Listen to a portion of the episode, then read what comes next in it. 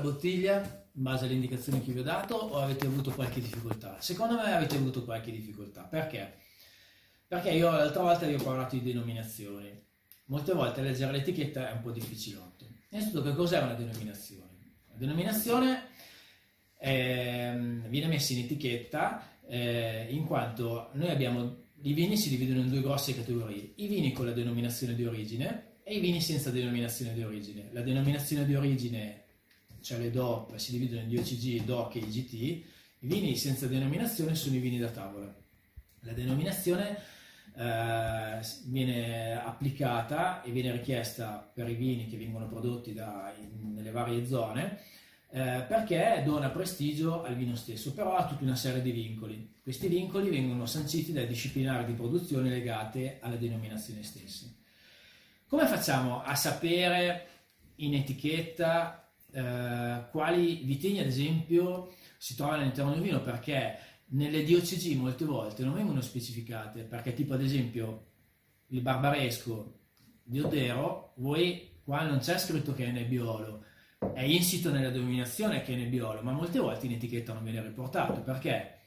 Perché nelle, nelle DOCG viene indicato col nome di un luogo anche il, il vino di riferimento che rappresenta quel luogo.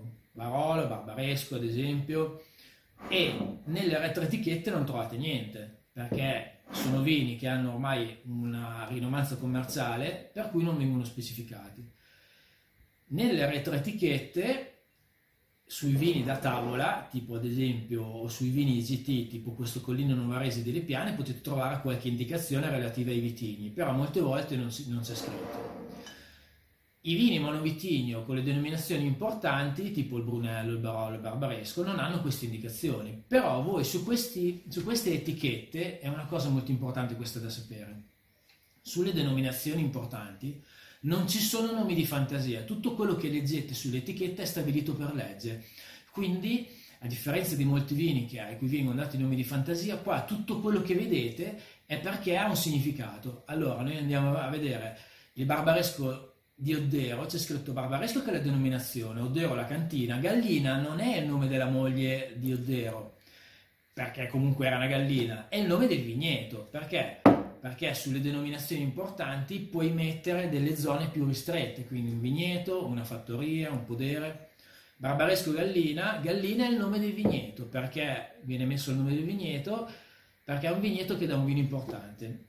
Barolo Massolino è semplicemente Barolo, non c'è scritto niente, perché assemblano più vigneti. Quindi qua Barolo sapete. Gattinara, di Antoniolo. Qua abbiamo il Gattinara base, dove c'è scritto solo Gattinara, nella retroetichetta trovate comunque solo Gattinara, o il San Francesco che è un singolo vigneto.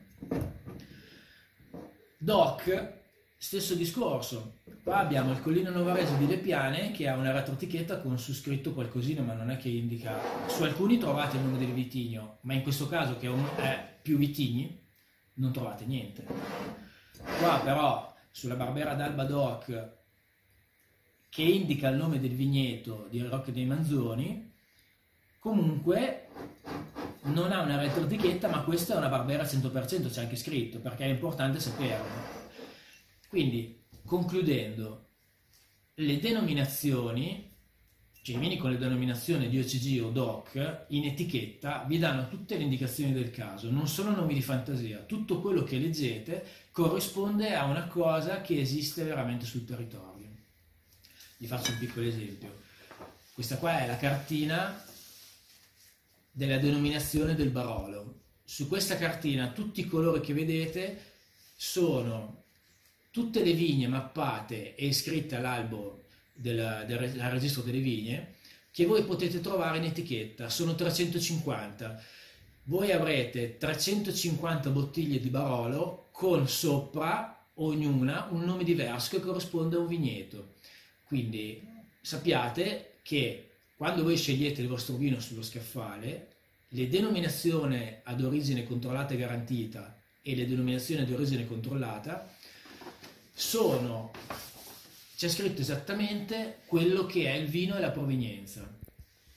Sulle EGT No, potete trovare dei nomi di fantasia, ma sulle IGT ne parleremo più avanti perché in barba alla legge i migliori vini italiani a livello mondiale sono vini IGT e la prossima volta vi spiegherò il perché, così approfondiremo e finiremo questo interessante capitolo sulle denominazioni.